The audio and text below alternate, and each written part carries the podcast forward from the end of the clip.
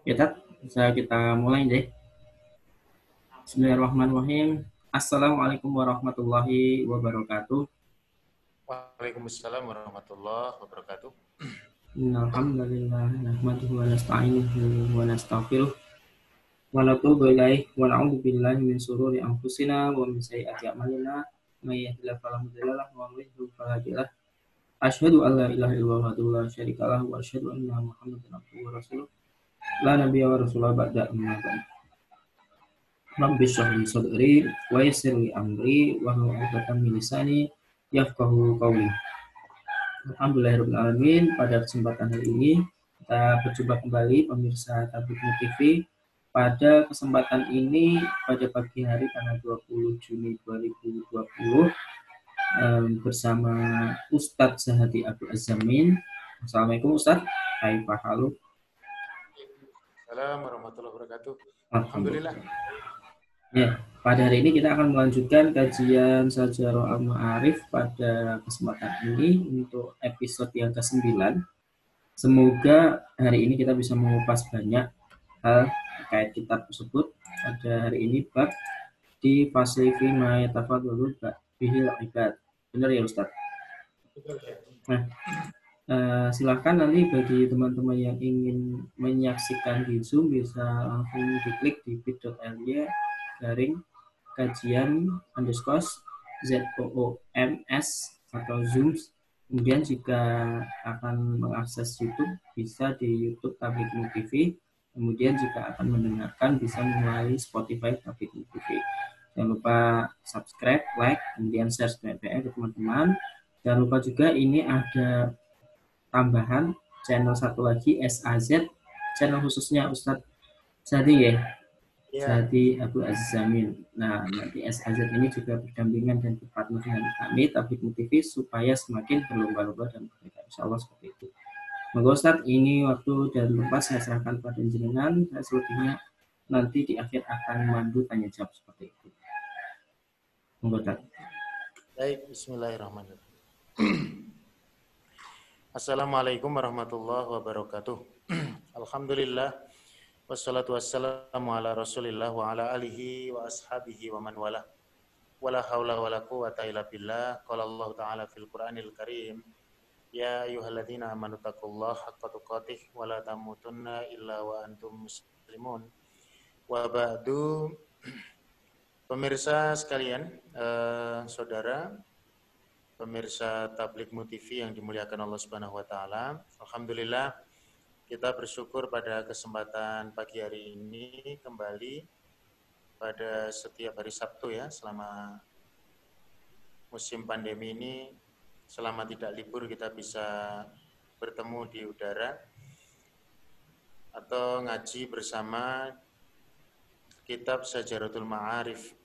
Karya Al-Imam Al-Ais Ibn Abdus Salam yang dikenal dengan Sultanul Ulama buku yang membahas tentang proses pendakian seorang hamba menuju Allah Subhanahu wa taala yang sudah sampai episode ke-9 kalau nggak salah tadi. 9 ini tentu akan semakin menarik ketika kita sudah memasuki tema-tema yang semakin mendalam. Ini memang masih dalam tema-tema mukodimah ya pada apa yang kita kaji. Baik, kita langsung saja membaca kitab ini pada faslun fima yatafaddalu bihil ibadu. Pasal tentang yatafaddalu bihil ibadu. Para hamba itu mempunyai keutamaan. Jadi pada pasal atau bab bagaimana hamba itu mendapatkan keutamaan atau mana-mana hamba yang mereka lebih utama antara satu dengan yang lain. Baik kita lanjutkan. Ahabbu ibadillahi ilaihi wa akramuhum alaihi al-arifuna bima yastahiquhu maulahum. Beliau mengatakan di dalam baris yang pertama ini, ahabbu ibadillahi ilaihi. hamba-hamba Allah yang paling dicintai olehnya, ya, oleh Allah itu wa akramuhum atau yang paling mulia alaihi di hadapan Allah adalah al-arifuna.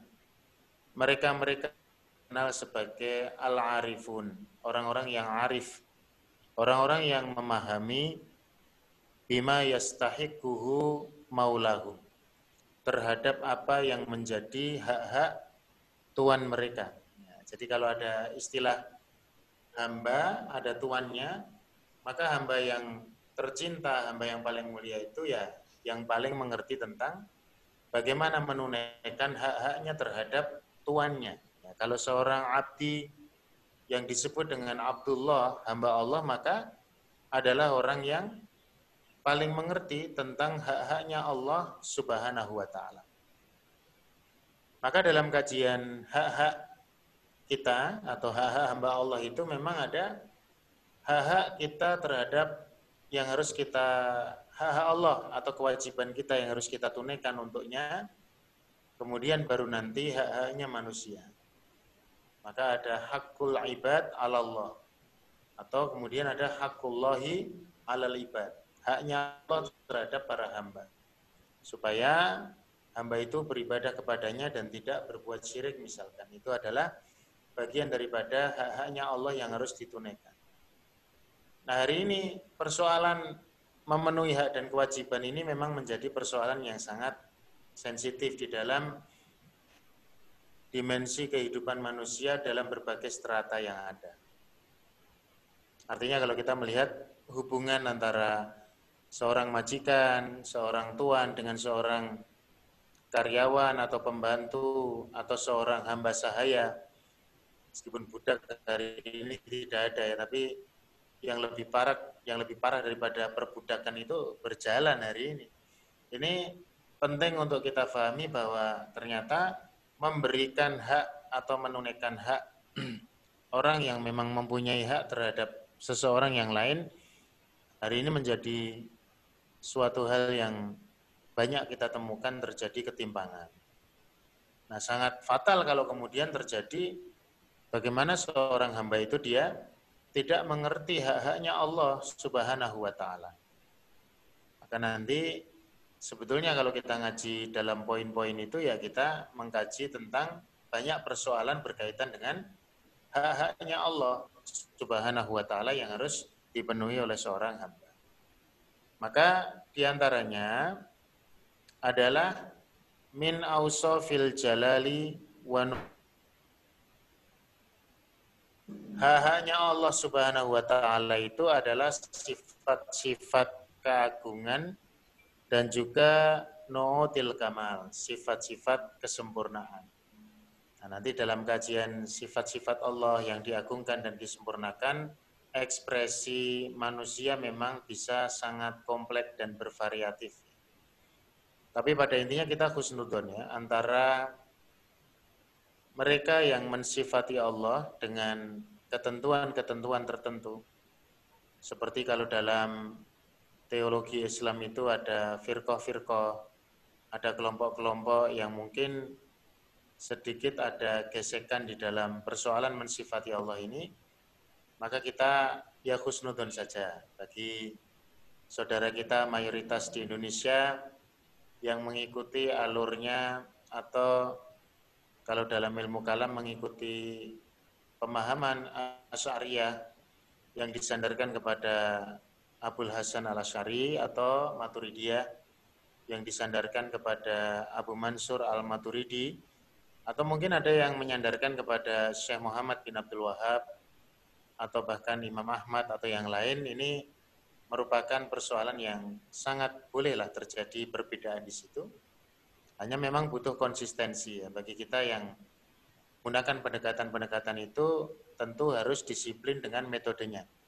Sehingga nanti tidak terjadi tumpang tindih, tidak terjadi tabrakan di dalam memahami teori-teori terkait dengan sifat-sifat Allah Subhanahu wa taala. Tetapi kalau dalam praktek kehidupan sehari-hari sebetulnya ewas kalian yang dimuliakan Allah juga akhwat, kita dikondisikan dengan berbagai macam pengantar ya di dalam kalimat thayyibah. Jadi kata-kata yang kita jadikan sebagai lafaz ketika kita berzikir dan yang lainnya itu. Itu sebetulnya menjadi bagian daripada upaya kita untuk mengagungkan Allah Subhanahu wa taala kemudian juga memposisikan bahwa Allah mempunyai hak untuk kita sempurnakan sifat-sifatnya. Sehingga ketika kita mengatakan hasbunallahu wa ni'mal wakil, cukuplah bagi Allah Subhanahu wa taala dan Allah sebaik-baik pelindung ya bagi kita. Maka kita betul-betul mensifati Allah itu sebagai sebaik-baik pelindung dan tidak ada perlindungan yang paling baik kecuali daripada perlindungan Allah Subhanahu wa taala. Maka pelindung-pelindung di dunia itu hanyalah sekedar memenuhi syarat muamalah saja. Ketika kita berjalan menggunakan motor, kita memenuhi sebab yang menjadi takdir seseorang. Ada sebab dari takdir misalkan untuk menjaga keamanan, ya karena potensi ada kecelakaan maka kepala kita tutup dengan alat pengaman yang disebut helm. Kemudian pakai kaos tangan, mungkin pakai macam-macam ya, pelengkap pelengkap keamanan itu, tapi tidak boleh eh, ada satu hal yang terlupa bahwa sebetulnya yang memberikan perlindungan kita kepada kita adalah Allah Subhanahu wa taala dan Allah adalah sebaik-baik pelindung. Pun nanti dalam doa zikir yang lainnya yang kita baca. Bismillahirrahmanirrahim. La billah. Ketika kita keluar rumah dengan nama Allah kita bertawakal kepadanya, tidak ada daya dan upaya kecuali hanya Allah Subhanahu wa taala yang mengendalikan daya dan upaya itu. Kemudian kita memenuhi apa yang menjadi sebab daripada akibat ya. Kemudian kita melaksanakan segala sesuatunya dengan bersandar kepada Allah. Keburukan dan kebaikan yang terjadi menimpa kita, kita serahkan kepada Allah Subhanahu wa taala. Jikalau nalar kita belum bisa memahami apa yang menjadi bagian daripada hikmah, maka Allah yang maha mengetahui dalam persoalan ini untuk hambanya apa yang menjadi hikmah terbaik. Ya. Kemudian juga bagian daripada hak-haknya Allah atau hak yang harus kita tunaikan sebagai seorang hamba kepada Allah adalah wabima asdahu ila ibadihi minal in'ami wal ifdoli. Ada sesuatu yang diberikan, dianugerahkan ila ibadihi kepada hamba-hambanya minal in'am dari nikmat-nikmat wal ifdol dan juga karunia.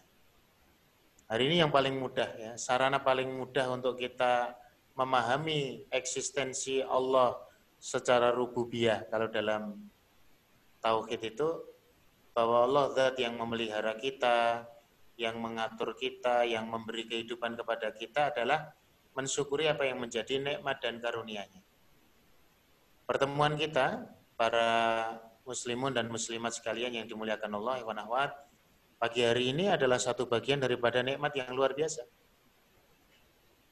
Tidak sekedar kita menghirup nafasnya dengan gratis dan dengan mudah tanpa ada gangguan apa pun, tetapi kita bisa memanfaatkan waktu untuk juga bercengkrama dengan ilmu. Kita memanfaatkan waktu untuk bersilaturahim melalui channel-channel dakwah kita ini. Yang hari ini menjadi satu pilihan yang tidak bisa ditinggalkan. Sehingga mestinya seorang muslim dengan merebaknya channel-channel dakwah ini dia memahami bahwa ini adalah bagian daripada dinamika silaturahim, sinergi di dalam dakwah. Alhamdulillah hari ini selain kami juga tetap insya Allah akan komitmen bersama dengan Tablik TV yang merupakan channel kebanggaan kita. Mohon tidak disalahartikan ketika kita bikin channel official pribadi ya, karena marketing dakwah setelah kita petakan itu ya adanya demikian. Jadi ada yang wilayah-wilayah itu tidak tersentuh oleh mungkin channel tertentu ya misalkan tablikmu tidak menyentuh beberapa market dakwah tapi kami bisa mengakses itu jadi kita saling bersinergi toh masing-masing ada copyrightnya masing-masing ya.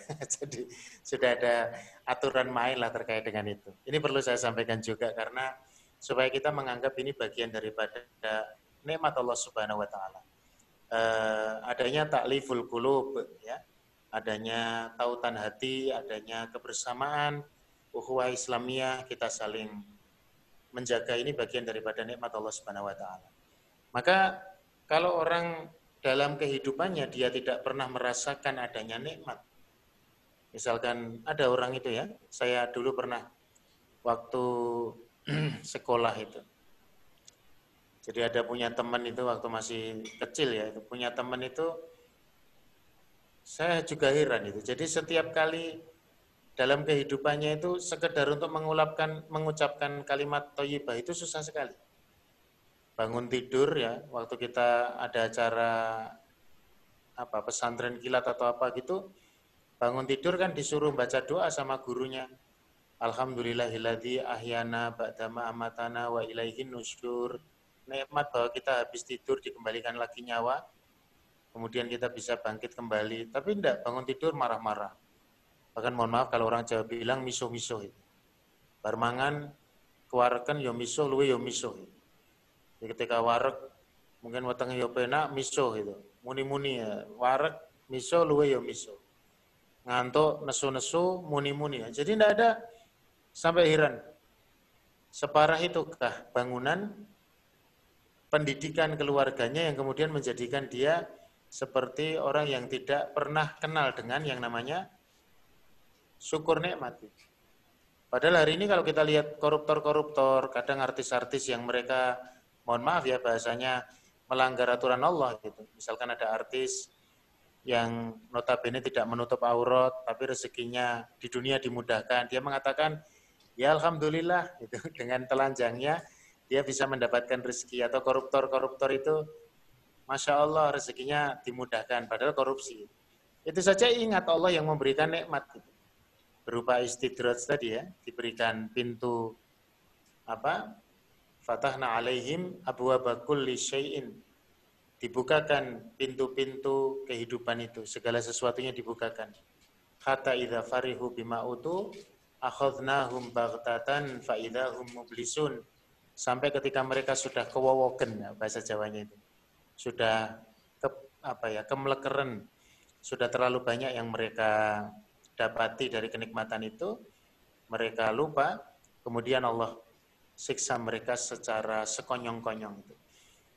Maka kaum muslimun dan muslimat, ikhwan dan akhwat yang dimuliakan Allah Subhanahu wa taala sekali lagi penting bagi kita untuk ya syukur nikmat ini. Nikmat bisa bernafas, bisa berjalan, bisa bermuajah dengan saudara kita, bisa bertemu dengan orang-orang yang kita cintai, bercengkrama dengan mereka, apalagi sampai menyisihkan waktu untuk kegiatan-kegiatan yang positif bagi umat dan sebagainya, ini harus kita syukuri. Walhamdulillah, walhamdulillah. Subhanallah, walhamdulillah, wala ilaha illallah, wallahu akbar. Kemudian juga, wabima yastahilu alaihi minal uyubi. Ada hal-hal yang Allah itu mustahil mendapati itu, atau sifat-sifat mustahil ya, kalau dalam terminologi sebagian sekta akidah itu. Jadi ada hal-hal yang mustahil bagi Allah minal uyubi dari kekurangan-kekurangan. Jadi kekurangan itu ya tidak mungkin ada pada Allah. Maka Allah maha mengetahui, Allah maha mampu, Allah maha mendengar, Allah maha melihat, Allah maha menguasai, Allah maha menghitung, Allah maha segala-galanya. Tidak ada kekurangan pada zat Allah Subhanahu wa taala. Wan naqaidu juga tidak ada hal yang bertolak belakang. Artinya tidak ada hal yang berlawanan pada zatnya Allah itu. Allah Subhanahu wa taala zat yang paling konsisten tidak mungkin mengadu sesuatu yang kontradiktif untuk dilaksanakan. Sehingga pastinya memang Allah ini selalu berada pada posisi yang positif watahawul atau ketidakkonsistenan wazawal atau bahkan melenceng atau menyimpang atau tergelincir di dalam keburukan yang itu merupakan sesuatu yang mustahil pada diri Allah Subhanahu wa taala. Tentu ini nanti akan kita perdalam secara khusus di dalam kajian asma dan sifatnya Allah Subhanahu wa taala. Uh, mungkin yang paling mudah ya. Iwan dan awat sekalian yang dimuliakan Allah pemirsa Tabligmu TV, yang paling mudah adalah kita misalkan memahami Al-Asmaul Husna 99 nama yang indah atau yang baik dari Allah Subhanahu wa taala. Itu selain memang kita bagus untuk menghafal, ada kebaikan menjaga nama-nama itu, makna-maknanya, konsekuensinya, ternyata memang itu ya bagian daripada kita untuk bisa mengetahui bahwa Allah itu maha sempurna. Maka ya kalau bagus nanti, insya Allah nanti eh, semoga dimudahkan ya, ada beberapa kajian tentang Asmaul Husna, ya, syarahnya, penjelasan tentu nanti di dakwah virtual ya, melalui channel ini atau channel yang lain nanti semoga ke depannya bisa runtut nanti menjadi bagian daripada program-program kita. Atau Anda cari referensi tentang penjelasan-penjelasan tentang Asmaul Husna itu. Baik. Kemudian wabima yajuzu lahu fi'luhu minal amri wan nahyi. Ada juga sesuatu yang boleh dilakukan oleh Allah atau bisa dilakukan oleh Allah atau jais ya ini bahasanya bahasa terminologi sifat jais itu. Jadi jais boleh dilakukan oleh Allah Subhanahu wa taala minal amri wan nahi. Dari perintah maupun larangan. Kita tentu mengetahui ada Allah memerintahkan ada Allah melarang. Bahkan ada ensiklopedi perintah dan larangannya. Penting bagi kita untuk menginventaris itu. Ternyata Allah Subhanahu wa taala memerintahkan kita untuk kebaikan-kebaikan, berbakti kepada orang tua, berbuat baik kepada tetangga, berbuat baik kepada keluarga, ya, dan melarang kita untuk melakukan melakukan keburukan-keburukan yang ada, syirikan atau berbagai macam dosa besar. Nah, itu juga bagian daripada apa yang menjadi hal yang boleh dilakukan oleh Allah Subhanahu wa taala atau bisa dilakukan oleh Allah Subhanahu wa taala. Kemarin sudah kita kaji ya tentang ini. Kemudian wal wa'du ah, maaf, wal wa'di wazajri. Ada juga ancaman apa namanya? Maaf, nasihat maupun ancaman. Kadang ada sesuatu yang sifatnya nasihat, berita-berita yang berkaitan dengan kebaikan hamba, tapi juga ada ancaman-ancaman. Dan itu harus kita tunaikan, karena itu merupakan hak Allah Subhanahu wa taala. Maka kalau ada orang tidak mau diancam oleh Allah, misalkan ada orang mengatakan, "Wah, saya kalau pengajian itu enaknya ikut si fulan." Kenapa? Karena pengajiannya sejuk, tidak ada sesuatu yang menakutkan. Padahal Allah juga ternyata selain memberikan kabar gembira juga Allah memberikan ancaman. Nah kalau ancaman itu dibenci maka berarti ini ada sisi-sisi ketidakbaikan atau keburukan terkait dengan hak-haknya Allah. Memang cakupannya juga di dalamnya ada ancaman-ancaman itu.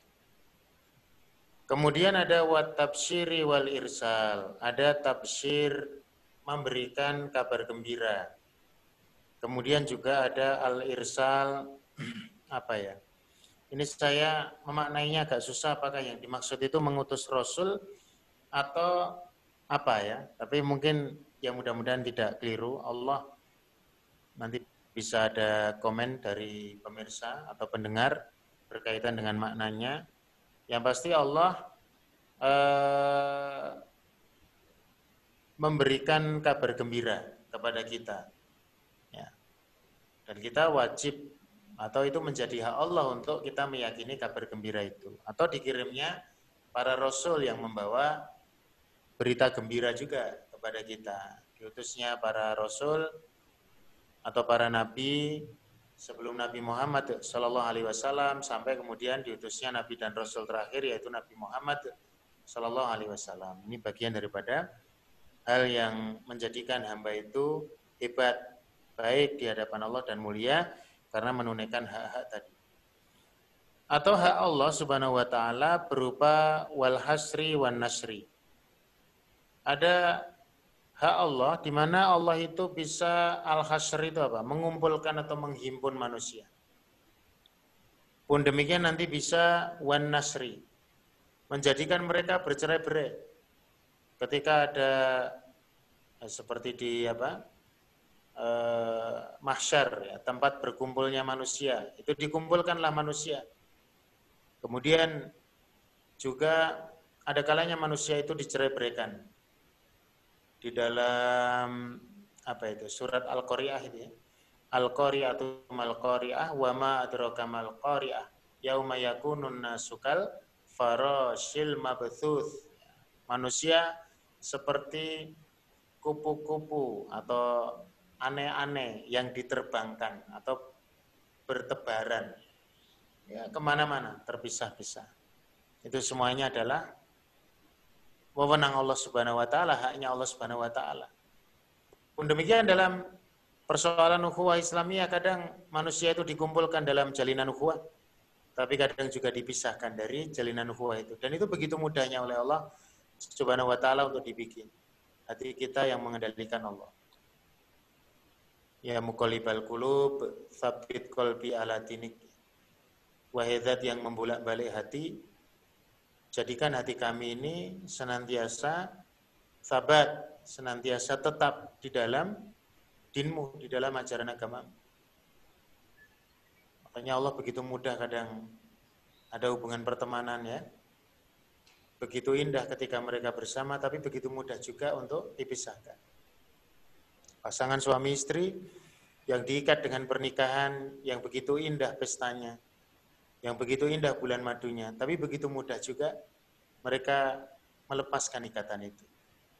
Dan yang lain-lainnya, bagian daripada dinamika kehidupan manusia yang disebut oleh alim kita wal hasri wan nasri. Hak menghimpun dan memisahkan. Hak menghimpun, hak menyatukan dan hak untuk menjadikan bercerai-berai.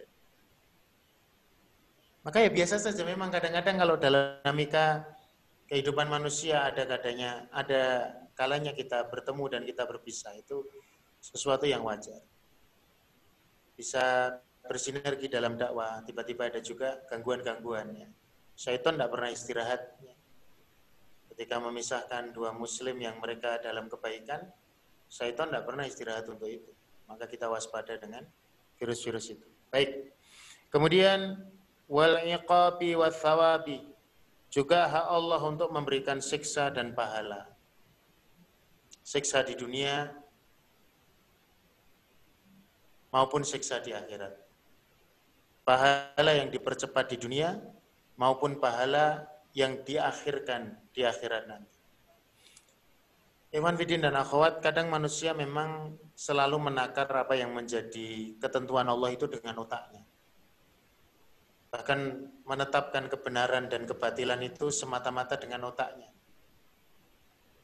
Atau menggunakan teks-teks yang tertulis di dalam Al-Quran atau teks yang tertulis dalam hadis, tetapi diperkosa mengikuti hawa nafsunya.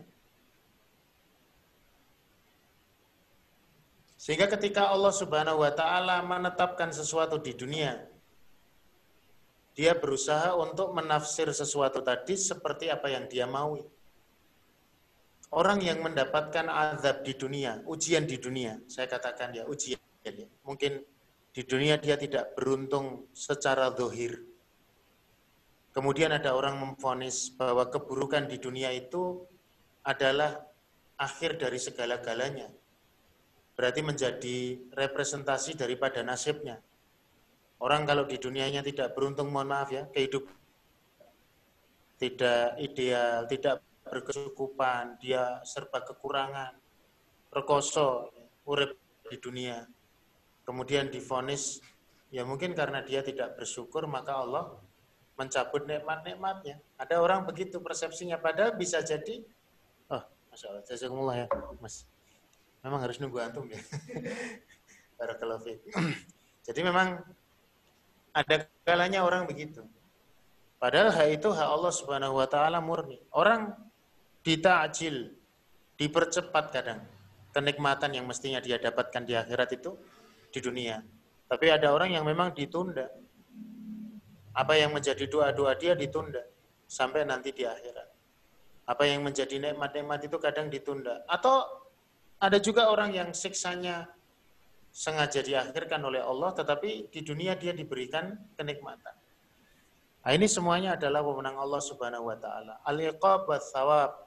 Soal iqab apa? Uh, azab, siksa maupun pahala ini wewenang Allah. Maka ya kita kalau beramal solih itu bolehlah kita menghitung amal solih dalam kerangka yang diperbolehkan menghitung. Misalkan kalau ada kemarin ada sunnah, ini masih akhir syawal ini ya, mungkin hari ini atau besok. Apa itu Nabi berkata, man soma Ramadan, siapa yang menuntaskan siam Ramadan, thumma atba'ahu sitan min syawal, kemudian dia ikuti dengan enam hari di bulan syawal, kana kasiyamid dahri. Maka dia mendapat pahala seperti orang yang siam selama satu tahun.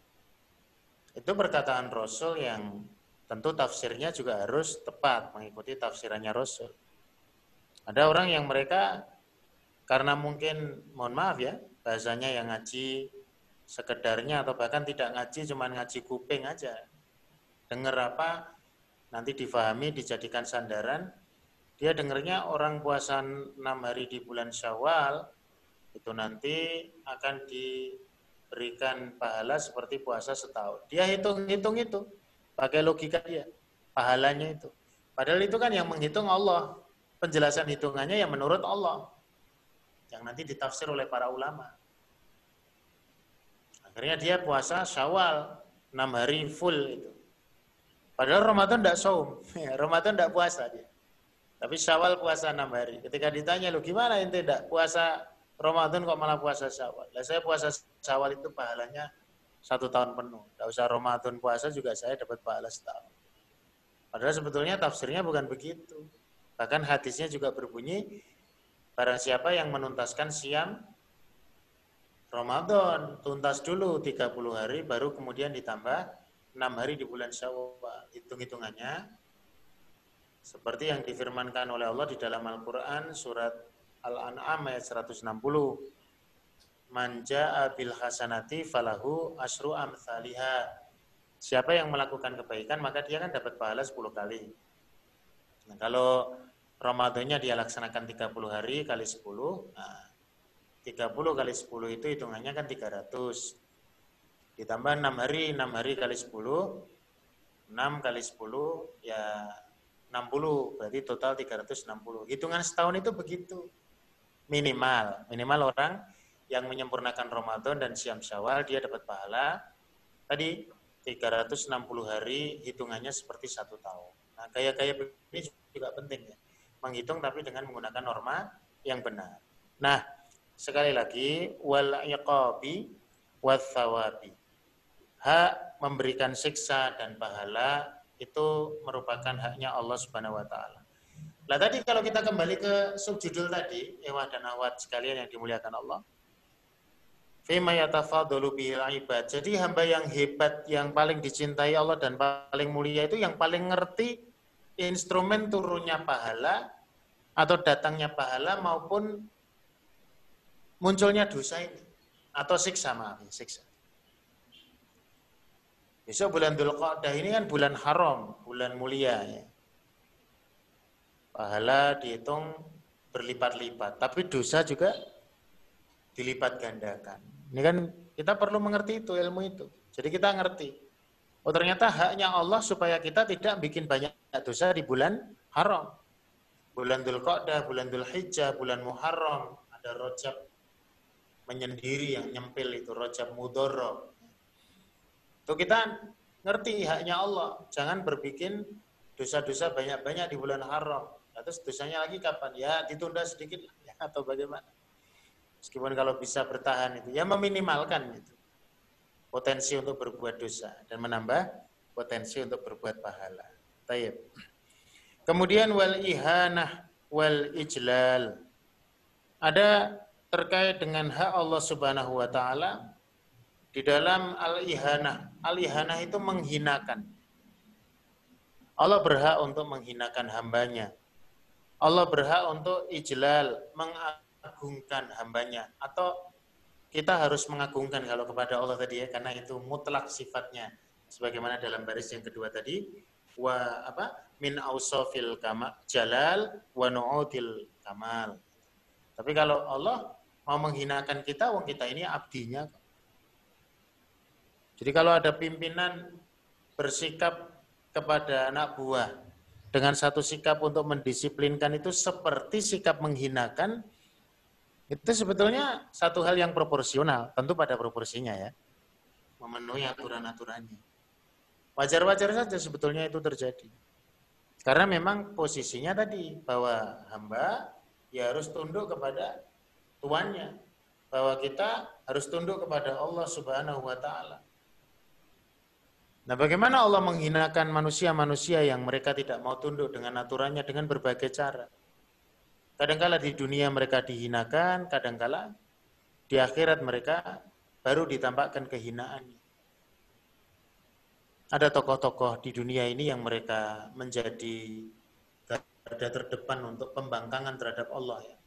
Taruh saja misalkan ada Mirza Ghulam Ahmad, nabi palsu dari India dari Lahore ya dengan gerakan Ahmadiyahnya itu. Dia belum sampai di akhirat saja di dunia sudah terhina. Matinya mengenaskan dalam posisi yang sangat kotor ya. Dalam posisi yang keluarganya saja mungkin juga merasa risih untuk berdekatan dengan dia. Orang yang mengaku sebagai nabi palsu atau nabi terakhir maksudnya. Dia nggak ngaku sebagai nabi palsu ya. Nggak ada orang ngaku nabi palsu. Saya nabi beneran, tapi sebetulnya hakikatnya dia nabi palsu. Nah, ini ini persoalan. Allah hinakan dia di dunia, meskipun kita meyakini di akhirat nanti juga dihinakan. Saya baca di dalam beberapa berita ketika Ahmadiyah ya, masa-masanya Mirza Ghulam Ahmad sekitar tahun 1930-an itu kan di Indonesia pengikutnya juga sangat banyak, bahkan dai-dainya juga banyak. Saya baca misalkan Allah Yarham ya, Ustadz Ahasan Bangil, yang dia aktif berdebat juga dengan orang-orang Ahmadiyah itu, Nah, ternyata kan juga Masya Allah ya, kita melihat mereka di dunia sudah terhina. Dalam debat-debat yang ilmiah itu mereka juga tidak bisa mempertahankan argumentasinya. Sehingga mereka terhina di hadapan manusia. Nah ini Allah yang merencanakan itu. Atau memuliakan orang di dunia ini dimuliakan. Ya mudah-mudahan kita ini dimuliakan di dunia dan juga di akhirat.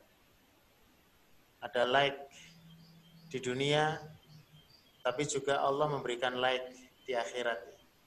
Saya setuju kok, hidup bukan sekedar share, like, and subscribe itu.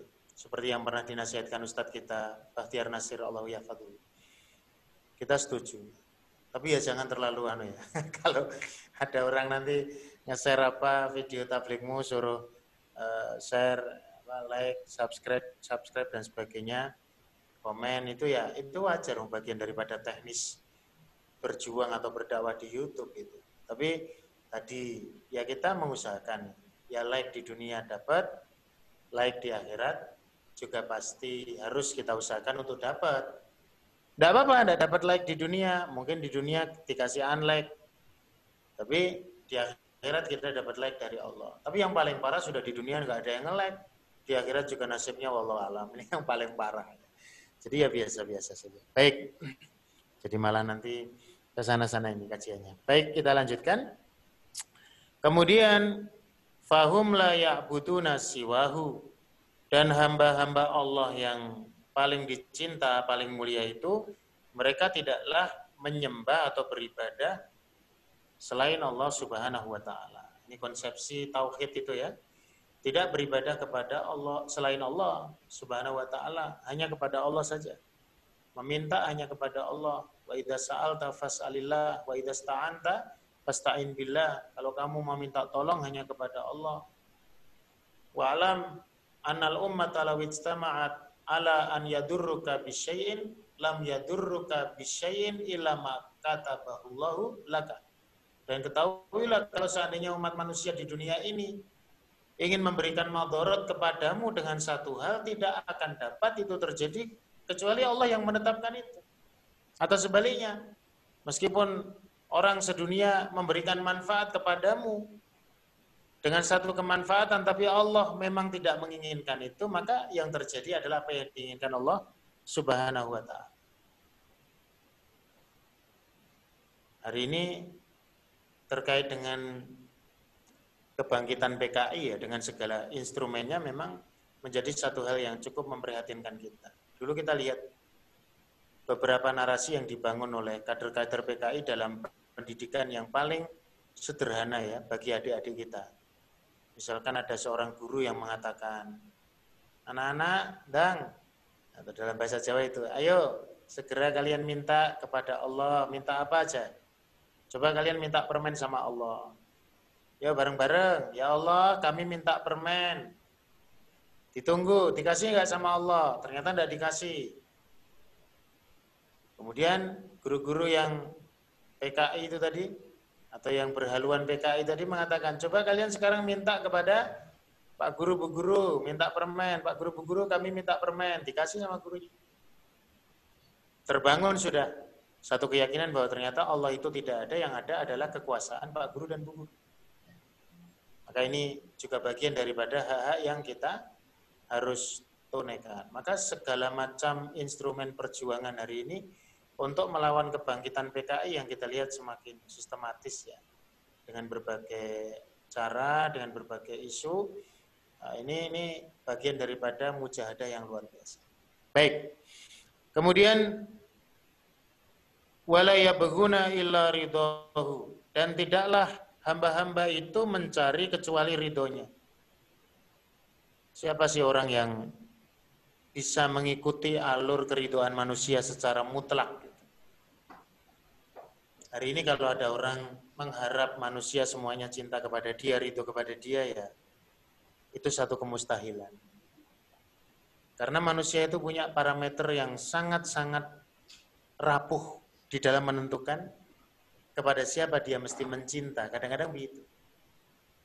Kadang seorang istri kepada suaminya saja kadang muncul kebencian itu di saat-saat tertentu kepada sang suami. Meskipun Allah tumbuhkan kecintaan itu lebih besar.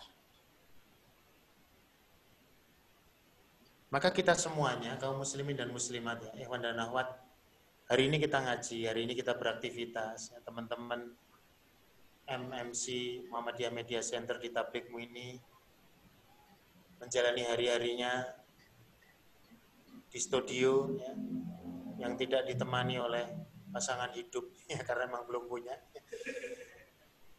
Atau mereka bergelut dengan mengedit video ya. Sampai kadang kita juga gagas itu ya wallah alam memang berat semuanya. Dan tidak mendapat apa-apa artinya kompensasi dunia tidak didapati. Karena memang yang dicari adalah ridho Allah subhanahu wa ta'ala bahwa ada fadilah-fadilah dunia yang sifatnya kecil yang mungkin bisa kita nikmati. Itu satu karunia yang kita syukuri ya. Tapi secara umum ternyata memang kita harus membangun satu sikap ini. Ridho Allah sebagai tujuan. Dalam bahasa beliau wala yabghuna illa ridhohu. Beliau menggunakan redaksi manfi atau negatif ya. Dan tidaklah mereka mencari kecuali untuk menekankan. Dan tidaklah mereka menggapai kecuali ridhonya Allah Subhanahu wa taala. Ini satu apa ya? susunan ungkapan kata yang memang memiliki maksud yang supaya bisa masuk ke dalam hati kita secara mendalam. Jadi ridho Allah, ridho Allah. Qad ahdorohum ladaihi. Yang ridhonya itu apa ya bisa menghadiri mereka atau menemui mereka. Fala yaskuna illa ilaih. Dan hamba Allah Subhanahu wa taala itu tidaklah mengeluh kecuali hanya kepada Allah Subhanahu wa taala. Innama asku bathi wa khuzni ilallah. Kata Nabi Yakub alaihissalam ya ketika kehilangan putranya Yusuf alaihissalam karena konspirasi syaitan untuk mempengaruhi saudara-saudaranya melakukan perbuatan yang buruk kepada Yusuf alaihissalam. Mengeluh hanya kepada Allah, menyampaikan apa yang menjadi kesulitan hanya kepada Allah Subhanahu wa taala. Bagaimana kalau ada orang kemudian melaporkan atau curhat ya, dalam bahasa kita mengeluh kepada manusia? Tentu ini tidak terlarang, secara mutlak tidak terlarang ya. Tetapi ada kaidah-kaidah bahwa ya yang bisa memberikan keputusan itu adalah Allah Subhanahu wa taala. Kita ingat ketika Khawlah binti Tha'labah, seorang sahabiah yang cerdas yang menjadi sebab turunnya surat Al-Mujadalah atau Mujadilah ayat 1 Qad sami Allahu qaulal lati tujadiluka fi zawjiha wa tashtaki ila Allah. Jadi bahasanya Khawlah binti Tha'labah ini ada masalah dengan suaminya, dia matur kepada Nabi tapi syakwa ya. Dia hanya mengeluhkan itu kepada Allah Subhanahu wa taala meskipun melalui Rasulullah secara teknis. Ya seorang istri bercerita kepada suaminya mengeluhkan tentang putranya atau seorang suami mengeluhkan soal istrinya kepada anaknya. Jangan sampai tapi seorang suami mengeluhkan soal istrinya kepada istri orang, bahaya betul itu. Jadi ada kadang-kadang memang media di mana dia ingin bercerita. Tetapi pintu yang sebenarnya adalah dia mengeluh hanya kepada Allah Subhanahu wa taala. Karena memang berhubungan dengan manusia, maka dia berhubungan dengan manusia tadi untuk menyelesaikan persoalan itu wala illa alaihi dan tidaklah dia menangis kecuali tangisan itu hanya kepada Allah Subhanahu wa taala. Menangis karena Allah. Adakah di antara kita yang belum pernah menangis karena Allah? Ya, ini saya eh, penting ya bagi kita untuk membangun sesekali itu melembutkan hati dengan kita melatih diri untuk menangis karena Allah. Mengingat adab-adabnya, mengingat siksa-siksanya. Atau mengingat keburukan-keburukan yang kita lakukan yang itu akan mendatangkan keburukan berupa siksa bagi kita sehingga kita menangis.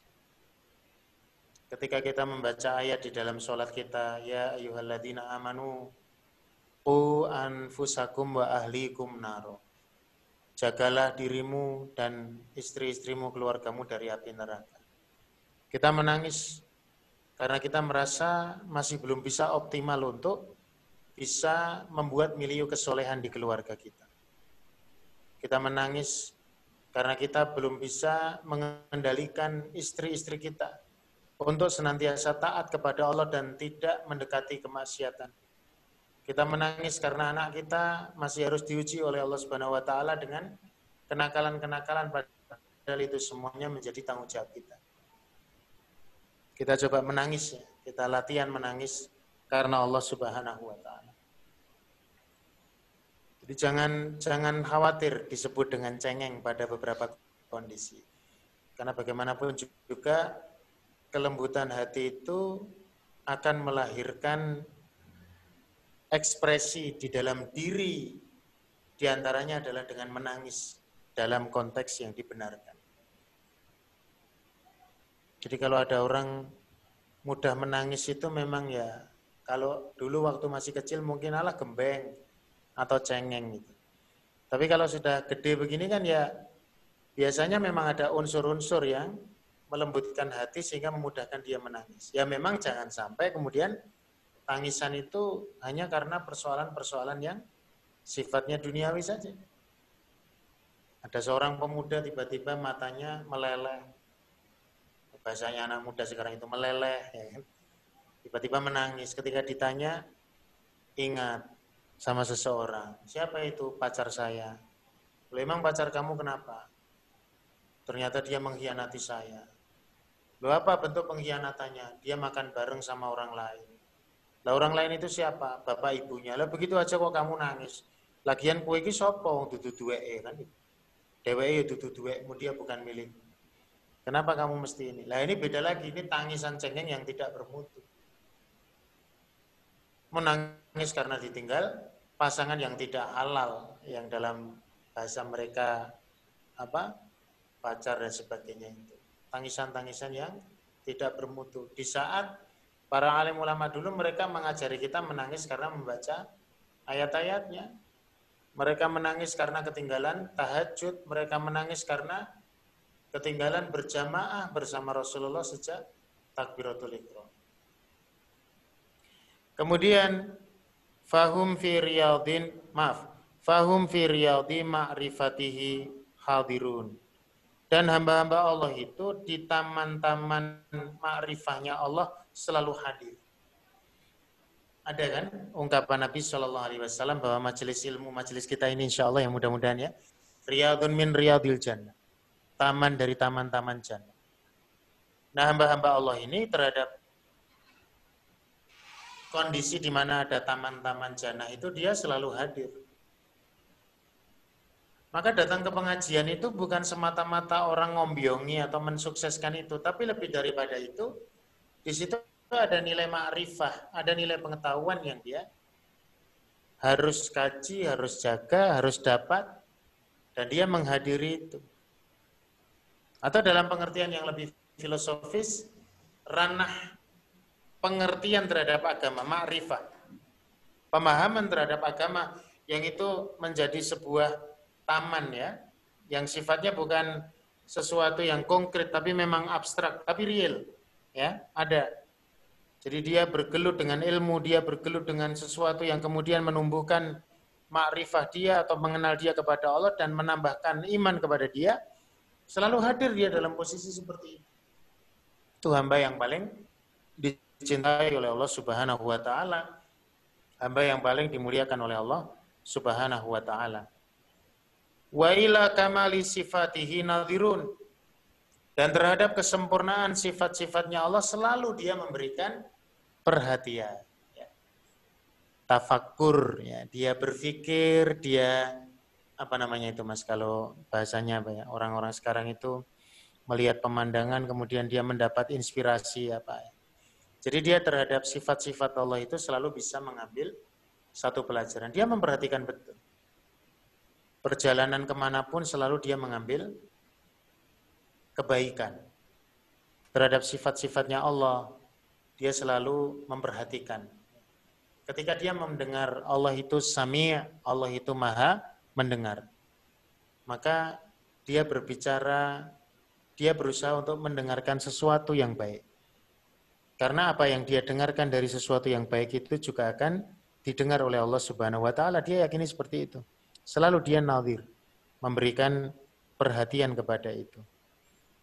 In nadharu ila jalalihi habuhu wafanu. Kalau dia memperhatikan kepada keagungan Allah, maka dia mengagungkan Allah Subhanahu wa taala dan apa ya? Mereka ya, mereka mengagungkan Allah Subhanahu wa taala dan mereka merasa bahwa diri mereka itu rendah. Oh setelah menyebut warabbaka fakabir dan Robmu maka agungkanlah. Allahu Akbar. Maka dia menganggap semua yang ada di dunia itu kecil. Subhanallah walhamdulillah wala ilaha illallah wallahu akbar. Ketika dia berjalan naik kendara, kendaraan dia mengatakan mengingat firman Allah Subhanahu wa taala. Itu disunahkan untuk membaca takbir dulu ya. Allahu akbar, Allahu akbar, Allahu akbar. Subhanalladzi sakhkhara lana hadza. Maha suci Allah yang telah menjalankan bagi kami kendaraan ini. Wa ma kunna lahu mukrinin dan kami tidak punya wewenang sama sekali untuk mengendalikan ini kecuali apa yang dikendalikan Allah. Wa inna ila rabbina lamunqalibun dan kita hanya kembali kepada Allah. Jadi setiap kali dia membaca sifat-sifat Allah itu dia langsung terdetik di dalam pikirannya dan kemudian menghunjam di dalam benaknya satu sikap untuk betul-betul mengagungkan Allah Subhanahu wa taala. Dia memperhatikan betul itu. Sehingga ketika dia mengatakan astagfirullah, beristighfar kepada Allah, maka betul-betul muncul satu sikap yang dia apa ya? Ya memang meminta ampun kepada Allah Subhanahu wa taala. Baik, kita lanjutkan sedikit. Wa inna ila jamalihi ahabuhu wasobaru. Dan tatkala apa namanya manusia-manusia atau hamba-hamba ini memperhatikan ila jamalihi kepada keindahan Allah Subhanahu wa taala ahabuhu maka mereka mencintainya wasobaru dan juga bersabar terhadapnya. Saya tidak bisa menerangkan lebih dalam ya, artinya ya maknanya seperti itulah ya adanya. Jadi cinta kepada apa yang dia lihat. Wa inna illa syiddati nuqmatihi atau nikmatihi. Kalau dia memperhatikan kepada dahsyatnya siksanya itu khafu. Mereka ketakutan. Mereka merasakan ketakutan. Wa adhanu dan mereka merasakan ketundukan untuk tidak terkena terhadap siksa itu. Disebut apa? Hukuman-hukuman misalkan bagi pelaku zina naudzubillah pelaku zina itu hukumannya begini, maka mereka merasakan ketakutan itu. Kenikmatan yang tidak serap seperti siksa yang luar biasa. Bahkan kadang-kadang kalau hari ini kita membaca di dalam media itu kan orang melakukan kemaksiatan itu butuh dana yang sangat besar. Ya, gimana tidak besar? Untuk berzina saja harus mengeluarkan kocek 80 juta semalam. Ya, jadi kalau kata simbah-simbah di pasar itu, langgi Thomas, ono apem kok wolong puluh yuto, itu ya. Mengungkapkan betapa sangat sulit orang menempuh perjalanan yang begitu terjal untuk bisa sekedar tidur dengan naudzubillah binatang-binatang atau artis binatang ya, binatang film yang menjadi pujaannya itu. Dan itu yang paling parah dilakukan oleh mereka-mereka yang punya stempel sebagai wakil-wakil rakyat yang dapat duit segitu ya dari duitnya rakyat. Wallahu alam bisawab. Mudah-mudahan berita itu tidak benar meskipun tampak nyata. Ya. Kemudian wa in nadharu ila saati rahmatihi. Kalau hamba-hamba itu memperhatikan kepada luasnya rahmat Allah, rojauhu. Mereka mengharapkan mendapati rahmatnya itu wa anabu dan kemudian mereka kembali kepadanya. Artinya berusaha untuk mendapati rahmat itu. Wa inna dhuru ila tauhidihi, maaf, ila tawahhudihi bila af'ali lam yatawakkalu ila alaihi. Saya percepat ya, biar selesai ini satu paragraf ini. Kalau dia memperhatikan kepada tawahud itu apa ya? Jadi Allah itu cukup sendiri saja. Bila afal di dalam mengerjakan sesuatu, tidak butuh bantuan yang lain.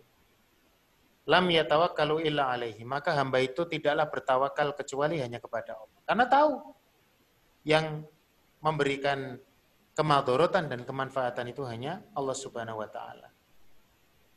Wa inna dhuru ila ittila'ihi alaihim istahayyu ayu khalifu hu Bahkan kalau hamba itu memperhatikan kepada bagaimana Allah itu sangat cermat, itulah sangat cermat, meneliti, sangat terhadap hamba-hamba itu istahayu ayu khalifuhu. Maka hamba-hamba itu merasa malu untuk melanggar aturannya. Ya, malu banget karena Allah mesti ngelihat ini. Allah mesti perso, Allah mesti tahu ini, Allah mesti secara detail akan menghisap.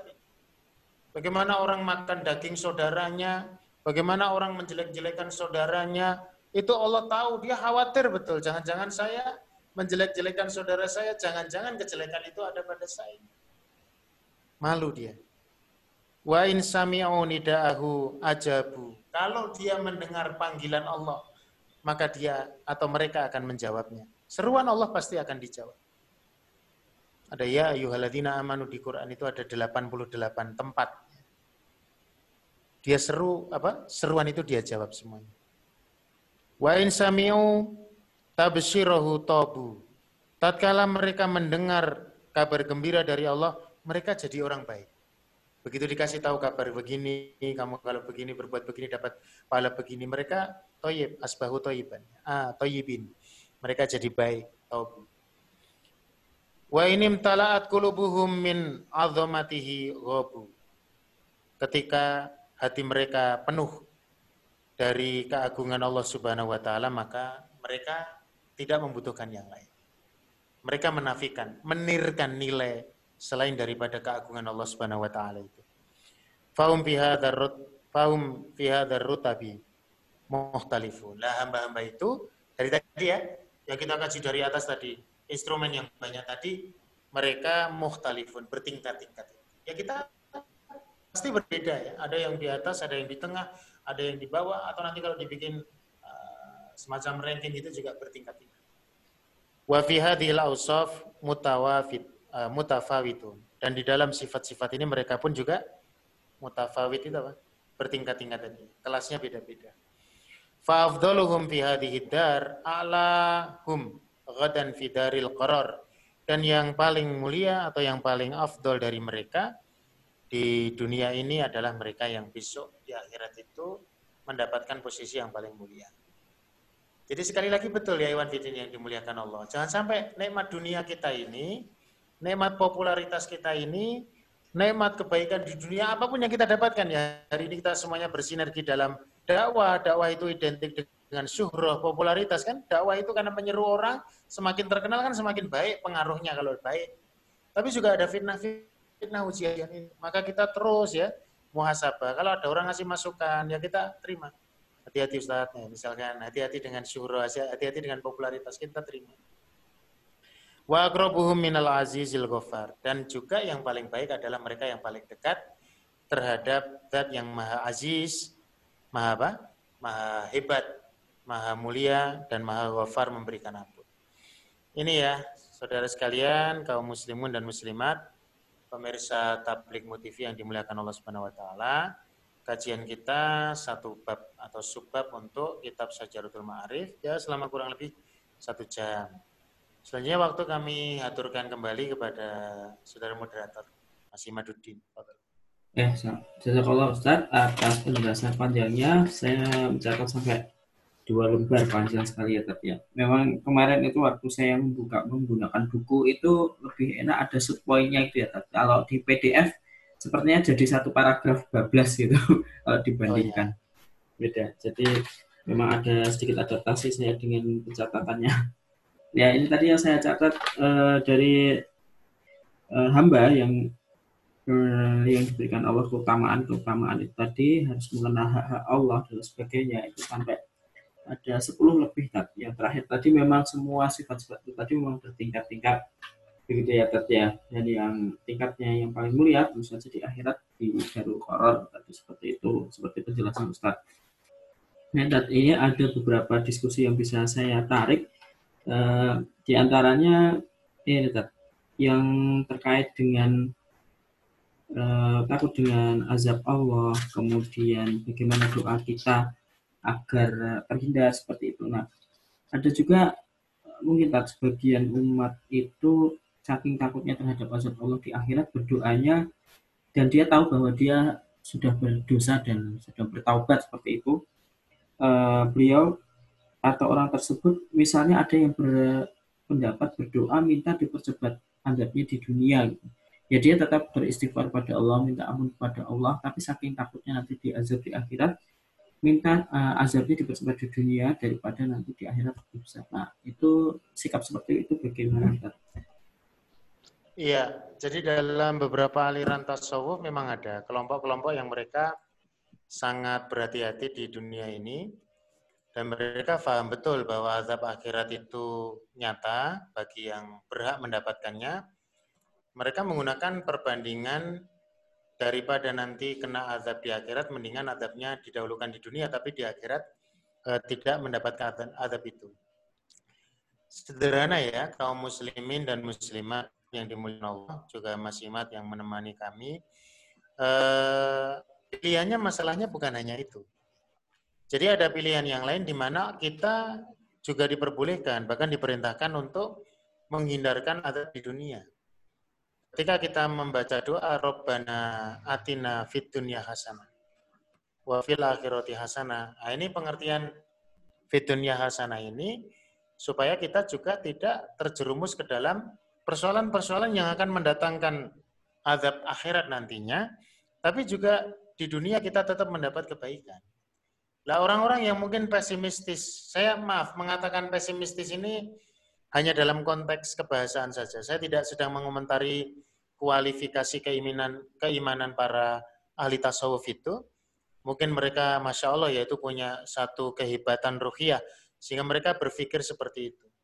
Tetapi kadang-kadang kan memang eh, apa yang mereka minta itu bukan sebagai sesuatu yang harus diwujudkan.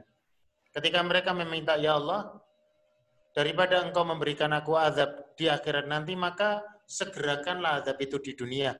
Mereka seakan-akan mengatakan bahwa kami ini tidak sanggup kalau harus mendapati azab di akhirat. Jikalau memang kami harus diazab, maka azablah saja kami di dunia. Kalau diteruskan dengan bahasa saya, tapi kalau bisa ya jangan. Gitu. Jadi ungkapan yang ada tafsir maupun takwil. Seperti kalau kita mengkaji ada syairnya Abu Nuwas itu ya. Ilahi lastulil firdausi ahla. Ya Rob, ya ilahi, kami ini tidak layak untuk masuk jannah. Tapi juga tidak kuat masuk neraka. Itu kan bahasanya kan apa ini memang orang susah, tidak mau masuk surga, tapi juga eh, tidak merasa pantas masuk jannah, tapi merasa tidak kuat masuk surga. Sebetulnya itu ungkapan kecintaan saja bahwa kalau bisa ya kami kalau masuk surga kok kami ini masih terlalu rendah. Jadi ungkapan kerendahan diri di hadapan Allah. Jadi memang mungkin kalau konteksnya mutasawif ya atau para sufi itu biasanya begitu mas. Jadi memang mereka menggunakan bahasa-bahasa yang underestimate ya. Tapi dimaksudkan untuk menunjukkan uh, kerendahan di hadapan Allah Subhanahu wa taala. Tapi real maknanya dalam doa ya kita tetap minta kebaikan di dunia. Dan di akhirat dipastikan ada penekanan wafil akhirati hasanah di akhirat dapat kebaikan tambahan di akhiratnya ini pakai waqina adzabannar kalau di dunia kan tidak ada waqina azabat dunia gitu ya tapi di akhiratnya ada waqina adzabannar karena memang ada penekanan. Demikian. Ya terima kasih penjelasannya Ustaz berarti ya memang bagaimanapun doanya dianjurkan Allah Rasulullah SAW bukan ada dunia sama fil akhirat sama fil akhirat tadi ya uh, ini tadi kemudian ada diskusi selanjutnya yang terkait dengan tadi saya sempat mengutip istilah Ustadz dengan ngaji kuping seperti itu yang kaitannya dengan nama di bulan sawal terkait juga kemarin ya tayangan Ustadz di channel SKZ juga.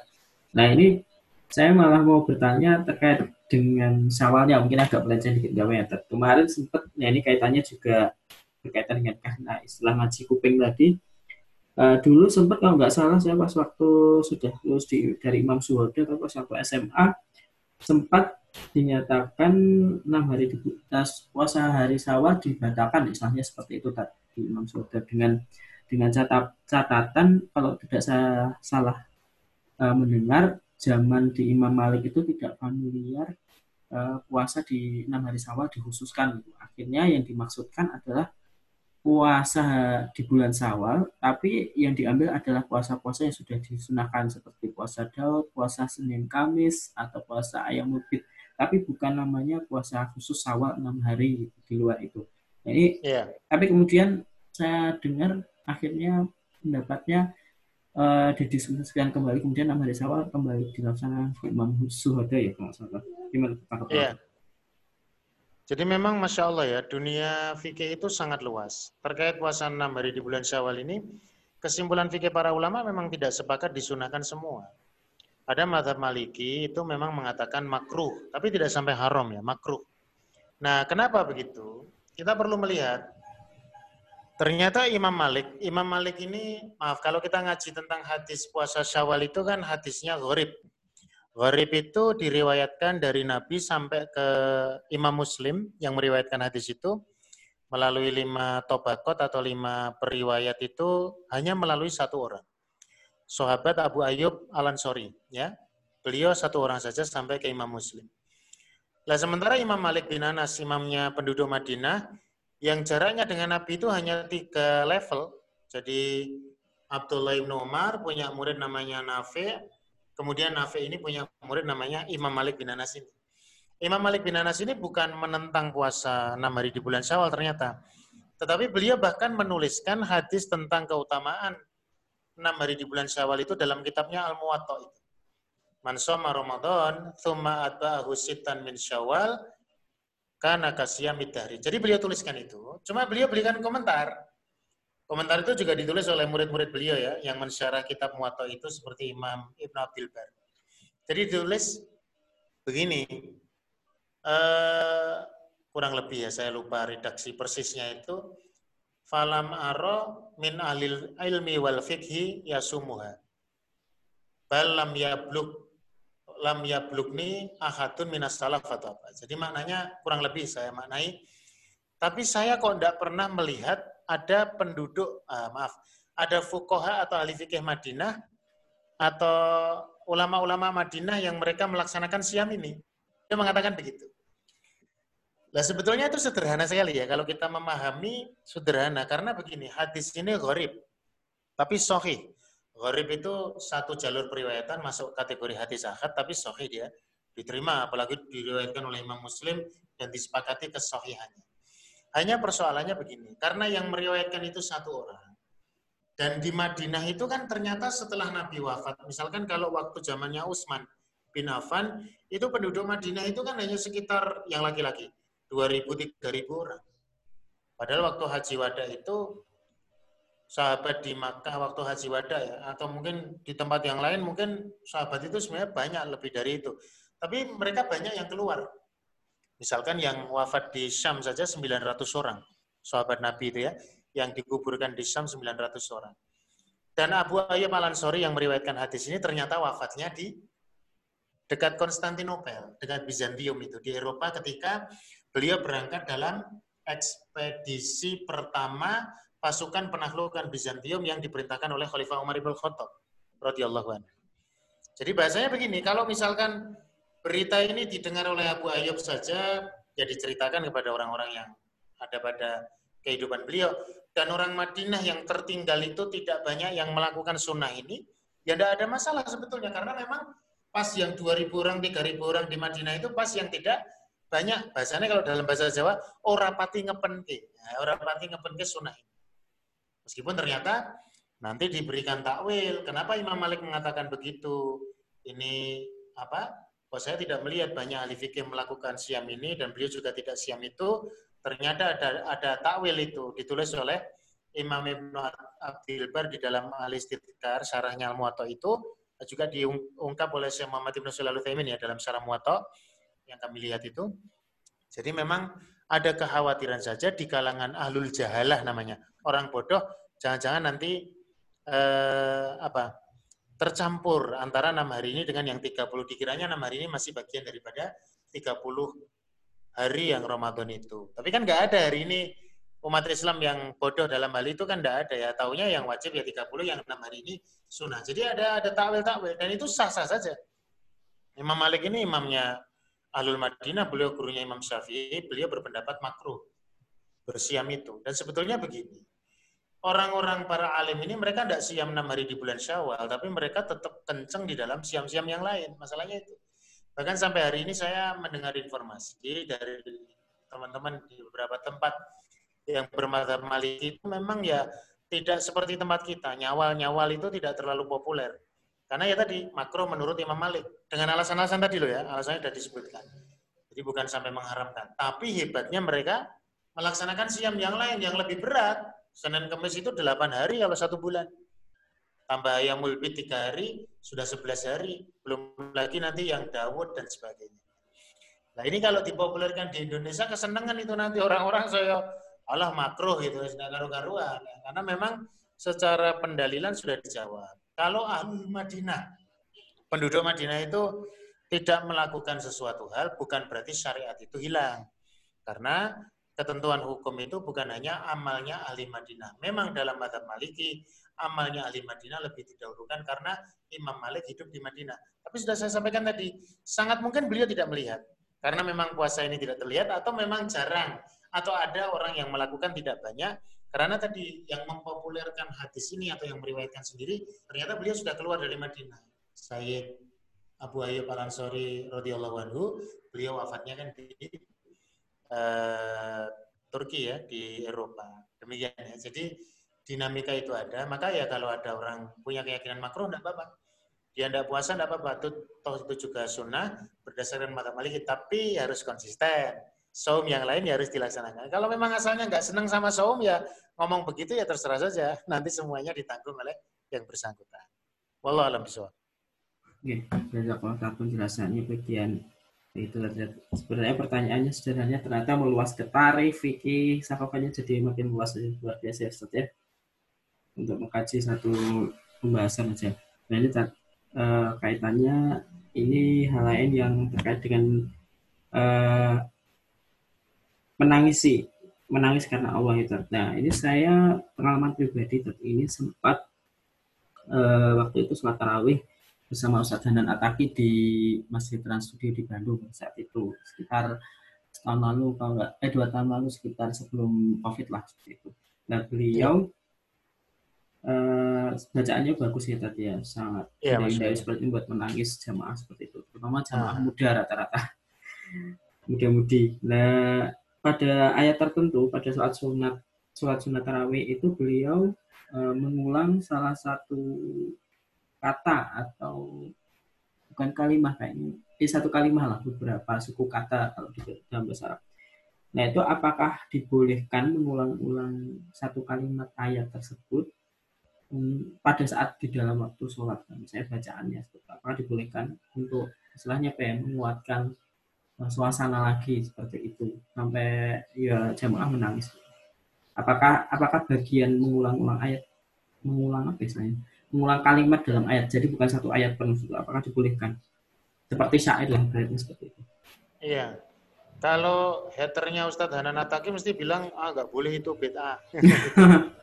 Apalagi dia nggak suka nangis. Gitu. Tapi dalam konteks ini memang beliau kan juga ahli syariah ya, beliau alumni Al-Azhar, dan beliau punya dasar untuk melakukan itu. Memang menurut fatwa ulama, seperti disebut oleh Dr. Ahmad Starbasi kalau tidak salah ya, di Yasalunaka. Mereka bertanya kepada engkau itu, kitab Yasalunaka tentang tanya jawab itu diperbolehkan. Artinya mengkondisikan untuk jamaah menangis dengan ayat-ayat yang relevan untuk menangis. Karena memang ada riwayat atau asar yang lemah, tapi itu sering diulang-ulang oleh para ulama. Fa'ilam tabeku fatatabakau kalau tidak bisa kau kalian menangis, maka pura-puralah menangis. Bikin-bikinlah supaya bisa menangis ketika memang ayat itu layak untuk ditangisi. Gitu. Sehingga walau alam bisawab ini dalam konteks dakwah, apalagi Ustaz Hanan Ataki dengan semoga Allah memberkahi beliau ya dalam dakwah beliau, itu ya baik-baik saja. Ketika memang hati kita harusnya bisa diruntuhkan dengan gaya-gaya begitu, kenapa tidak? Bagi kita, dan itu nggak ada masalah. Karena ayat yang dibaca tetap ayat, menekankan bacaan, dan Rasulullah dalam beberapa riwayat kan terputus membaca, mengulang bacaan itu juga ada. Jadi boleh-boleh saja. Persoalannya memang kadang-kadang repotnya ayat yang diulang-ulang dibaca sambil menangis itu, yang nangis itu juga tidak ngerti maknanya. Artinya diulang sambil menangis, mantap lah itu nanti mestinya diedukasi supaya oh tadi ayat yang dibaca itu maknanya ini. Sehingga besok-besok ketika menangis itu lebih tahu alasannya dan lebih bertanggung jawab gitu. Itu bagus itu. Tidak ada masalah Ustaz, insya Allah ya. Makasih ya. Ya, itu pengalaman pribadi yang ternyata uh, banyak hikmahnya sih menjadi pembahasan. Nah, kaitannya dengan Ustaz terkenal, Pak. Ustaz terkenal itu kan Ustaz Kondang, ya Ustaz sosmed juga bisa dibilang Ustaz yang punya pasar-pasar. Ustaz Kondang secara umum, bukan Ustaz tertentu. Ustaz yang Ustaz sos sosmed gitu. Ustadz yang sudah kondang dengan kalangan tertentu. ya? Bukan. Misalnya Ustadz Hanan Ataki dengan pasarnya yang berbeda, kemudian bangsanya, istilahnya kok pasar, apa ya? Matmunya berbeda, kemudian Ustadz Abdul Somad, kemudian Gus Bahar juga. Nah, eh, terkadang um, dalam dalam misalnya apa ya? Strategi beliau-beliau berdakwah ketika menjelaskan pembahasan uh, ada anggapan kadang ada yang menganggap tema-temanya memang beliau memang mengkhususkan untuk kalangan tertentu ya. Pada akhirnya ada yang nyinyir seperti itu.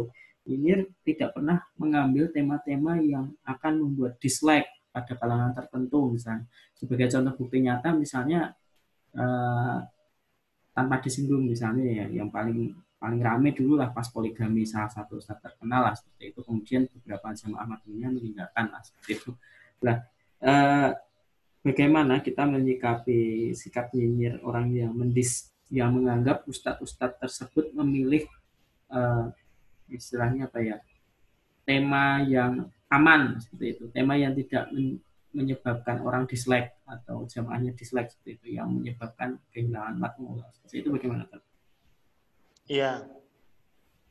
Ya memang menjaga hati itu paling sulit dalam masalah ini ya. Saya mungkin menjadi pelaku, teman-teman semuanya, Mas Simat dan kawan-kawan, juga mungkin menjadi pelaku dari kejadian-kejadian ini. Jadi apa sih susahnya kita untuk uh, meniadakan apa ya bahasanya memberikan udur kepada orang lain untuk mereka mengambil bagian dalam dakwah ini.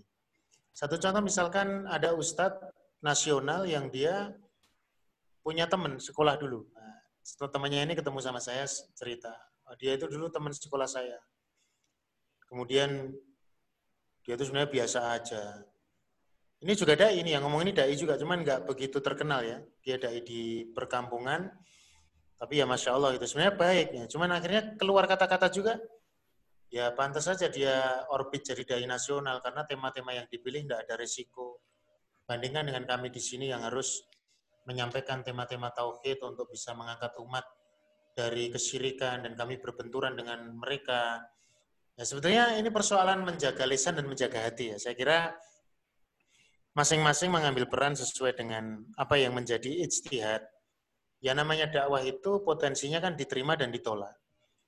Kalau ada seorang dai dia menghitung dengan spekulasi tertentu dia menghitung oh ini saya berdakwah kalau potensi ditolaknya dominan ya saya menjadi nanti tidak produktif di dalam dakwah ini. Maka dia mengumpulkan instrumen yang menjadikan dakwah itu tertolak secara hitungan dia, kemudian dia kumpulkan instrumen itu untuk dihindari, dan dia memilih genre atau marketing dakwah yang mungkin lebih bisa diterima dengan mengambil tema-tema tertentu. Apakah ini salah kan begitu?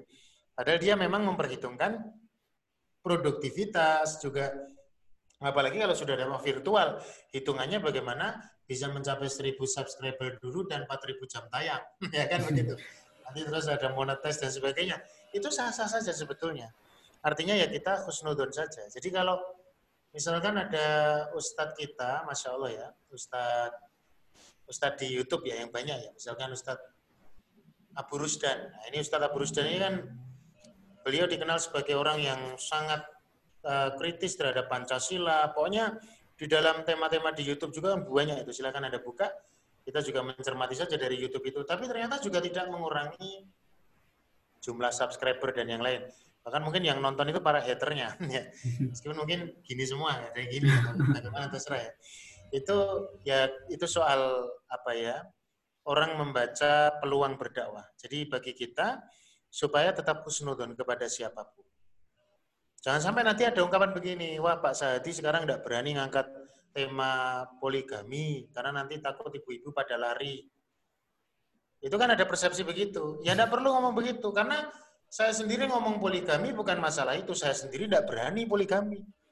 Bagaimana saya mau memperjuangkan suatu keyakinan yang saya sendiri tidak berani melakukan itu? Jujur saya tidak berani ini ya. Saya disaksikan oleh pemirsa Tablik TV ini. Nggak berani terang-terangan maksudnya ya. ya ya biasa saja. Jadi sesuatu yang kadang orang memang menghindari itu jangan ditafsirkan ah itu cuma cari market saja cari pasar dan apa. Ah, tidak ya. Memang dakwah ini kalau bisa kan ya diterima. Bahwa betul nanti kalau kita sudah tidak terjun di dakwah virtual memang saya misalkan juga sowan ke kampung-kampung ke ranting-ranting Muhammadiyah atau ke mana saya sudah tidak mempertimbangkan itu karena memang tidak terikat dengan aturan di YouTube, tidak terikat dengan aturan di mana pun, saya yang menyampaikan apa adanya. Soal PKI, soal apa ya biasa saja. Kalau ada hater ya biasa, ada muhibbin yang suka, ada fans juga tidak ada masalah. Jadi kita menjaga hati untuk berkhusnudon, ya biar kalau ada orang menerima dakwah itu lebih luas. Kayak Gus Baha, beliau dengan gaya supaya orang itu memang apa ya, percaya diri untuk masuk jannah. Karena sudah banyak dai yang menakut-nakuti dengan neraka. Bahasanya begitu. Saya memang mengajar supaya umat ini ya pede aja masuk jannah. Masa sudah beribadah sekian tahun tidak masuk jannah. Ya silakan. Ada perlunya orang memang mendengarkan yang seperti itu. Lah kita berusaha untuk berimbang. Makanya di tablik motif ini saya lihat juga tema-temanya sudah apa ya mengcover kebutuhan itu antara yang kenceng dengan yang longgar, antara yang saya tidak mengatakan yang berlebih-lebihan tidak ya. Artinya yang memberikan targib dan tarhibnya itu ya, tarhibnya. Jadi antara memotivasi dengan memberikan ancaman itu sudah imbang. Nanti tinggal dibikin playlist yang lebih ini ya, lebih sistematis, lebih mana sudah mencakup itu. Ya, tidak ada masalah begitu. Jadi biarlah para dai itu mereka berimprovisasi, mereka memilih tema-tema mereka, kita ambil genre yang memang orang belum banyak ambil. Saya kemarin misalkan di channel YouTube saya itu banyak masukan itu, Ustadz ini gimana ini rancangan undang-undang ini, Bu Antum komentar. Kemudian ada Profesor Nasaruddin Umar yang mengatakan kitab fikih klasik itu eh, apa menumbuhkan sikap terorisme. Saya memang tidak menanggapi itu karena genre itu sudah diambil oleh channel-channel lain dengan pembicara yang jauh lebih kompeten. Profesor-profesor dalam bidang politik dan sebagainya sudah banyak. Bukan berarti yang kami tampilkan itu tidak ada yang mengambil itu, tapi ya kalau di sekitar kita mungkin itu masih ya ya itulah kita kan memilih tema itu kadang juga tidak sampai mikir sampai ke sana. Jadi mikir nanti supaya disukai banyak orang itu kadang tidak sampai mikir ke sana karena jangkauan kita ya sebagaimana dakwah ini bisa jalan. Begitu Mas Imad ya. Jadi memang ya menjaga hati. Ya, jasa Pak Ustaz. Ini berarti tapi untungnya yang untuk SAZ RW HIP diambil tapi ikuti dulu ya tapi nanti ya, ya. SAZ tinggal ngambil ah, enak. Malah kita nanti yang galak-galak itu ya tablet motivi saja Iya. sama kan narasumbernya sama. Yes. Kita menjaga biasa saja. Ya, kalau... Saya tidak pernah ada ada ini supaya teman-teman tahu juga tidak ada yang ada don ya. Hmm. Saya juga perlu sampaikan ini di forum ini. Uh, mungkin besok juga saya ulang lagi bahwa kami sama sekali tidak ada keinginan untuk itu. Karena keinginan dari teman-teman dekat saya saja melihat saya masih ada waktu untuk diajak ambil video gitu aja pas main, pas ngobrol dan sebagainya. Itu pun untuk tema-tema yang kita sudah minta izin juga ke tablikmu, ke yang lain-lain kita bersinergi. Nanti silakan diambil video-video saya dan saya tidak akan menolak order di Tablikmu TV yeah. karena saya sudah punya channel sendiri. Kalau saya nakal ya saya tidak mau saya sudah punya channel sendiri, Anda mau tidak begitu. Iya. Kita tetap sinergi dan. Alhamdulillah Ustaz ya saya bekerja sama Fastabikul Khairat menjadi gitu ya Ustaz ya. Ya Fastabikul Khairat Ya kita ini pertanyaan terakhirnya agak uh, kasuistik Tad. Jadi kalau uh, tadi di ada kalimat di mana Allah juga melakukan ihanah dan ijlal ya menghinakan hamba dan juga dapat mengagungkan hamba juga seperti yeah. itu. Nah pada kondisi situasi sekarang yang sosmed sudah merebak ya kasuistik misalnya ada yang secara secara alamiah gitu, secara alamiah di sosmed terhaters atau terlike seperti itu. Saya kemarin Ustadz akhir zaman lah ter, dalam tanda kutip mungkin kita bisa bilang uh, hatersnya juga banyak terus kemudian akhirnya tidak terbukti uh, bisa dibilang ada beberapa pendapat beliau yang mungkin salah mengambil uh, rujukan kemudian tergelincir. Nah, itu kan yang terpapang nyata di sosmed Nah, ada satu kasus dulu di Surakarta sudah pernah kejadian tat salah satu ustadz itu sempat mau kami undang untuk membicara di saat itu masih offline public TV.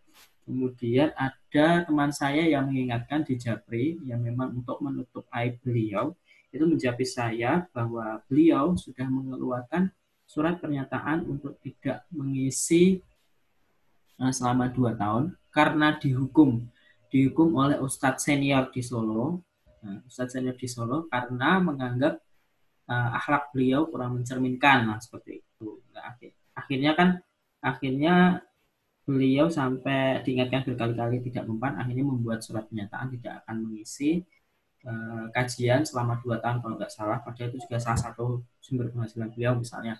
Dan uh, tujuannya untuk merenung diri untuk memperbaiki memperbaiki akhlak. Nah kaitan pertanyaan saya adalah ketika kita menyebarkan surat tersebut kepada orang lain ketika kita mengetahui teman kita atau takmir masjid atau yang lain itu mengisi uh, memberikan mengisi beliau pas ke beliau beliau juga misalnya pas bersedia gitu. Apakah hak kita atau, atau apakah bolehkah tempat kita mengatakan itu kepada teman-teman kita bahwa dia saat ini masih diskors seperti itu? Apakah dibolehkan seperti itu Ya ini satu hal yang memprihatinkan dalam dakwah kita ya. Saya bertemu dengan beberapa orang yang seperti itu. Ya kita sama-sama dai dan ada hal yang memang sulit ya antara kepentingan untuk menjaga aib seorang muslim dengan supaya kemaksiatannya itu juga tidak menular. Karena ketika ada kasus-kasus tertentu, kadang kan itu masalah moral ya, masalah akhlak yang bisa jadi kalau itu diteruskan di dalam dakwah akan menutup pintu keberkahan dakwah itu sendiri ya. Kita maklumi itu. Cuman apakah kemudian ada surat pernyataan bahkan waktu itu sempat disosialisasikan di beberapa media WhatsApp meskipun kemudian ditarik kembali sosialisasinya. Tapi kan sudah terlanjur tersebar. Itu apakah cara yang terbaik? Nah hari ini yang mestinya diformulasikan untuk dibikin kode etik hal tersebut. Memang begini Mas Imad dan saudara Muslim ya, ini nggak bisa berjalan kalau tidak didukung dari dua keinginan yang baik dari kedua belah pihak. Artinya begini, kalau di sana ada hakim, pengambil kebijakan, pengambil keputusan, ya hakim ini harus betul-betul bijak, mencermati kasus ini harus betul-betul bijak, sehingga mahkumnya atau si fulan, apalagi dia ustadz ya, orang tokoh masyarakat misalkan, yang dia dipojokkan atau maaf, disalahkan ini juga diberikan hak jawab mestinya.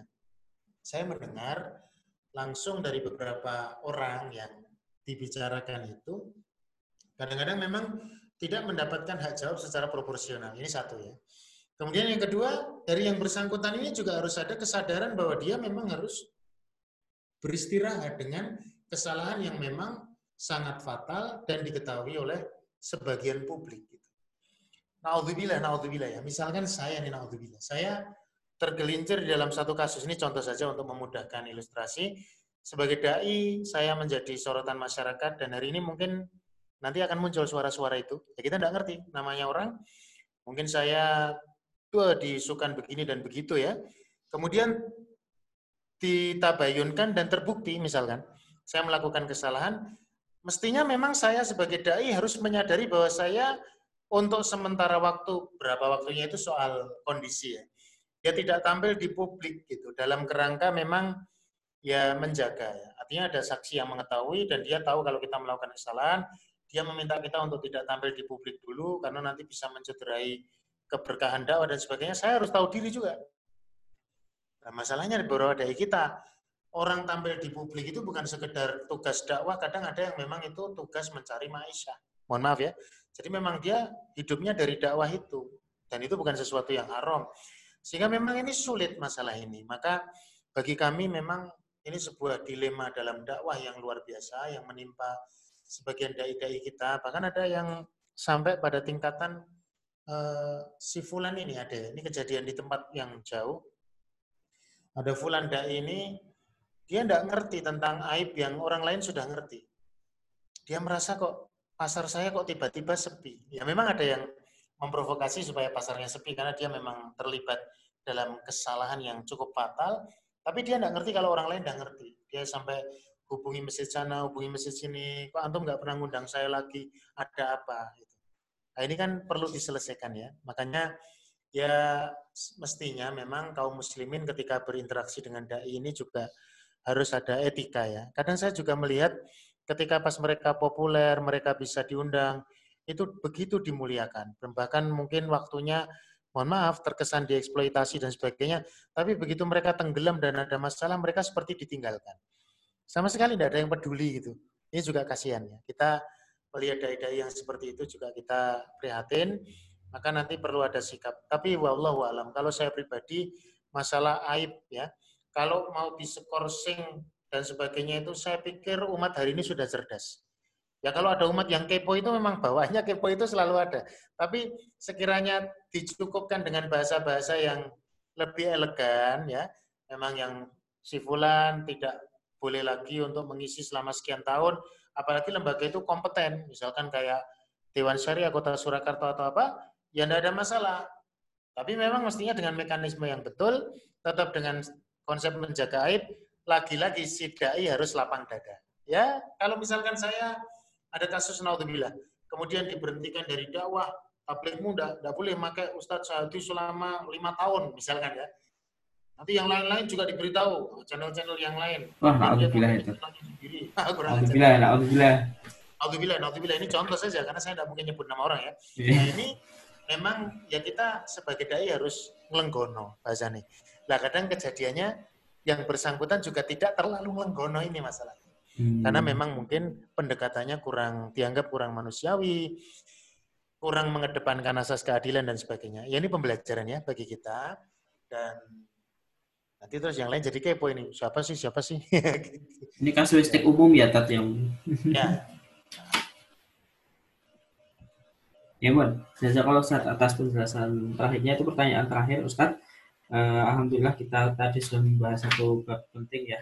Uh, hamba yang diberikan keutamaan keutamaan Allah dan sifatnya bertingkat-tingkat yang kita semuanya juga berusaha menuju ke sana. Yang tadi sudah dijabarkan banyak sekali nanti teman-teman bisa putar kembali di Spotify di YouTube maupun uh, di linknya Topik TV seperti itu ya jangan lupa subscribe like share seperti biasanya. Jazakallah atas penjelasan uh, pada hari ini mungkin kita sambung di pekan depan dengan kitab yang sama di bab selanjutnya ya Insya Allah. Semoga kita dimudahkan. Uh, bila taufik wa hidayah. Subhanakallahumma rabbana wa bihamdika asyhadu an la ilaha illa anta astaghfiruka wa atubu wassalamualaikum warahmatullahi wabarakatuh. Waalaikumsalam warahmatullahi wabarakatuh